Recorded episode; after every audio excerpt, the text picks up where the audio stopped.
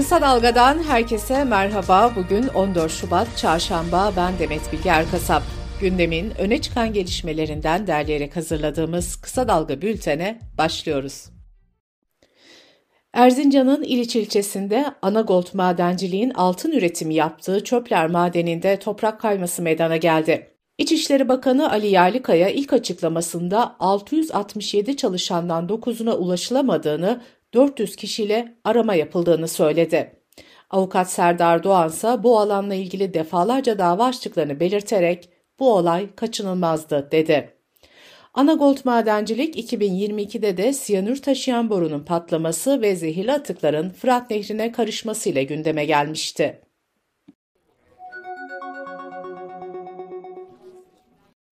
Türkiye 45 gün sonra sandık başında olacak. Ana muhalefet partisi CHP'de hem aday belirleme süreci devam ediyor hem de istifalar ve tepkiler var.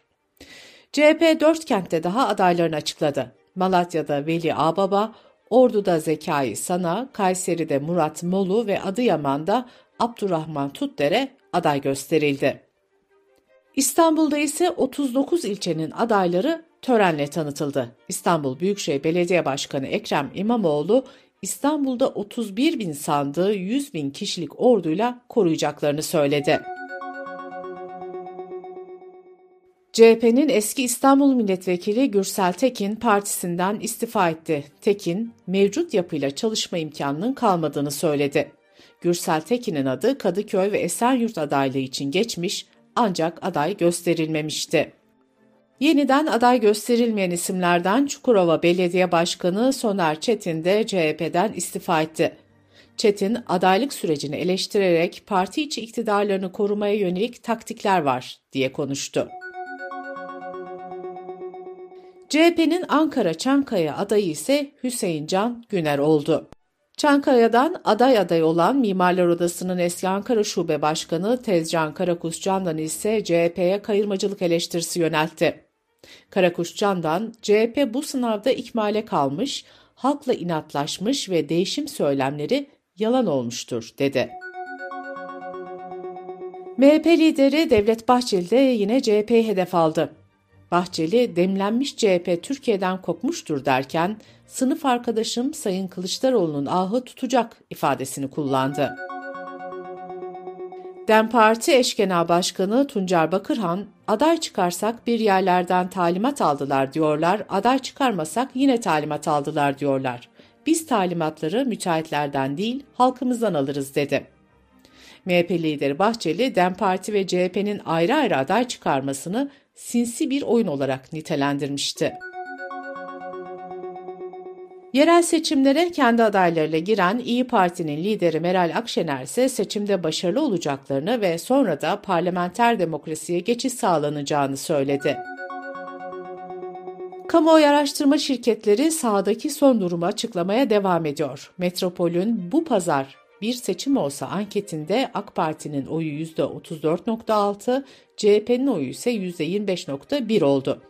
Araştırmaya göre İyi Parti ve DEM Parti 14 Mayıs'a göre oylarını arttıran iki parti oldu. Sonar araştırma şirketine göre ise İstanbul'da yarış başa baş gidiyor. Sonar, CHP adayı Ekrem İmamoğlu ve AK Parti adayı Murat Kurum'un oy oranını %41 olarak açıkladı. ORC'nin anketi ise Murat Kurum'u kıl payı önde gösteriyor. Kurum %37.7, İmamoğlu ise %36.5 oy alıyor. Türkiye dün güne yine gazetecilerin gözaltına alındığı haberiyle uyandı. Gazete Duvar muhabiri Cihan Başakçıoğlu İzmir'deki evinde sabah saatlerinde düzenlenen baskınla gözaltına alındı. Dosyaya gizlilik kararı getirilirken gözaltı gerekçesi açıklanmadı. İzmir'deki operasyonda gözaltına alınanlar arasında Mezopotamya Ajansı muhabirleri Semra Turan, Delal Akyüz ve Tolga Güney ile Jinius muhabiri Melike Aydın ve DEM Parti basın çalışanı Fatma Funda Akbulut'ta bulunuyor. 6 Şubat depremlerinden sonra başlayan yargı sürecinde önemli bir dava açıldı. Hatay'da 34 kişinin yaşamını yitirdiği bir binanın 3 sahibine olası kasla öldürme suçlaması yöneltildi. İddianamede şüphelilerin mobilya dükkanı için kolon kestikleri belirtildi ve 850 yıla kadar hapis cezası istendi.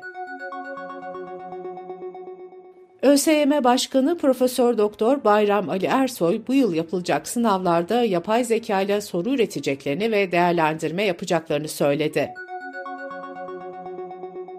Cumhurbaşkanı Erdoğan'ın kararıyla Türkiye'nin ilk uzay yolcusu Alper Gezeravcı Türkiye Uzay Ajansı Yönetim Kurulu üyeliğine atandı.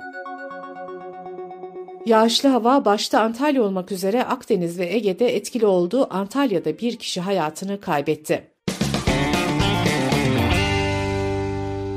Kısa Dalga Bülten'de sırada ekonomi haberleri var. Kırmızı ette fiyat artışı sürüyor. Kuzu ve dana karkasın kilogramına 20 lira zam geldi.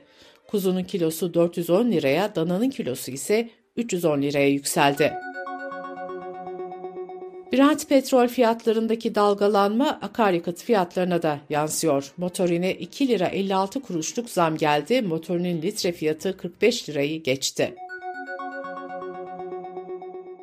Çikolata severler için kötü bir haber var sırada. El Nino, Gana ve Fildişi sahilinde mahsullere zarar vermeye başladı. Dünya Gazetesi'nin aktardığı habere göre bu iki ülkede kakao fiyatları rekor üzerine rekor kırıyor. Bu da çikolata fiyatlarına yansıyacak. El Nino Avrupa'da da kuraklığa ve dolayısıyla zeytinyağı fiyatlarının artmasına neden olmuştu. Kripto para birimi Bitcoin Aralık 2021'den bu yana ilk defa 50 bin doların üzerine çıktı. Bitcoin'in 7 gündeki değer kazancı %17'yi geçti. Dış politika ve dünyadan gelişmelerle bültenimize devam ediyoruz. Cumhurbaşkanı Erdoğan, Birleşik Arap Emirlikleri ve Mısır'ı kapsayan 3 günlük yurtdışı seyahatine çıktı. Bu Erdoğan'ın 12 yıl aradan sonra Kahire'ye gerçekleştireceği ilk ziyaret olacak. Erdoğan ve Sisi'nin başta Gazze'deki durum olmak üzere bölgesel gelişmeleri ve ikili ilişkileri el alması bekleniyor. İsrail'in 7 Ekim'den beri saldırdığı Gazze'de öldürülenlerin sayısı 28 bini aştı. Gazze'nin kuzeyindeki saldırılardan kaçan yüz binlerce kişi refah kentine sığınmıştı. İsrail şimdi de refaha saldırıyor. İsrail Başbakanı Netanyahu 1 milyondan fazla kişinin refahtan ayrılmasını istedi. Netanyahu'nun bu son adımına dünyadan tepki yağdı. Avrupa Birliği Dış İlişkiler Yüksek Temsilcisi Borrell, Gazze'lilerin gidecek yeri olmadığını belirterek, başta ABD olmak üzere İsrail'in müttefiklerine silah satışını durdurma çağrısı yaptı. ABD Başkanı Joe Biden ise sivillerin korunması gerektiğini söyledi. New York'ta ise binlerce kişi İsrail'i protesto etti. Uluslararası Ceza Mahkemesi'nin başsavcısı Karim Han da İsrail'i uyararak yasaları ihlal edenlerden hesap sorulacak dedi. Hollanda'da Temiz Mahkemesi İsrail'e F-35 parçaları gönderilmesini bu parçaların Gazze'de uluslararası hukuka aykırı olarak kullanılabileceği gerekçesiyle yasakladı. Amerika'dan sonra İngiltere'de aşırılık yanlısı İsraili yerleşimciler hakkında yaptırım kararı aldı. Bu kişilerin İngiltere'deki hesapları dondurulacak ve şahıslara seyahat kısıtlamaları getirilecek. Norveç istihbaratı Rusya'nın Ukrayna'da askeri üstünlüğü ele geçirmek üzere olduğunu kaydetti. Norveç, Ukrayna'nın batıdan gelecek askeri desteğe ihtiyaç olduğunu duyurdu. Kolombiya'da hükümet çetelerle mücadele kapsamında ülke genelinde tüm hapishanelerde acil durum ilan etti. ABD Başkanı Joe Biden seçim kampanyasını TikTok'tan yürütmeye başladı. Amerika'da birçok eyalet güvenlik gerekçesiyle TikTok'u yasaklamıştı. Arjantin'in sağcı devlet başkanı Milei devletin düşman ve bir suç örgütü olduğunu söyledi devletin yönetimi hırsızlıktır diyen Milei, siyasetçileri de toplumun en kötüleri olarak nitelendirdi. Kültür, sanat ve yaşam haberlerine bakalım. Cem Karaca'nın Gözyaşları filmi yayından kaldırıldı. Karaca'nın eşi İklim Karaca'nın başvurusu üzerine mahkeme filmin kaldırılmasına karar vermişti. Karaca'nın mahkemenin belirlediği 3 milyon 500 bin liralık teminatı yatırması bekleniyordu. Karaca ücreti yatırdıktan sonra da film vizyondan kaldırıldı. Sinema Yazarları Derneği'nin 56. Türkiye Sineması Ödülleri adayları belli oldu. Nuri Bilge Ceylan'ın Kuru Otlar Üstüne filmi 11 kategorinin tamamında aday gösterildi. Özcan Alper imzalı Karanlık Gece 10 kategoride yılın en iyi 5 yapımı arasına girdi. Zeki Demirkubuz'un hayatı da 9 kategoride 10 adaylık elde etti.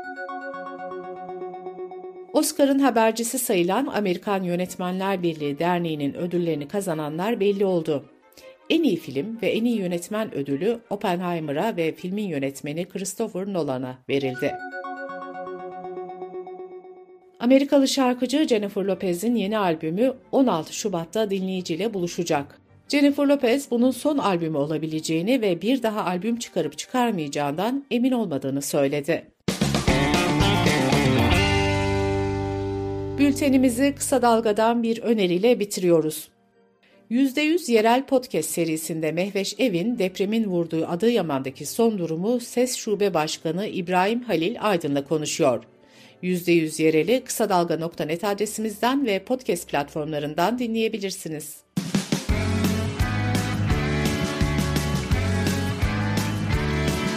Kulağınız bizde olsun. Kısa Dalga Podcast.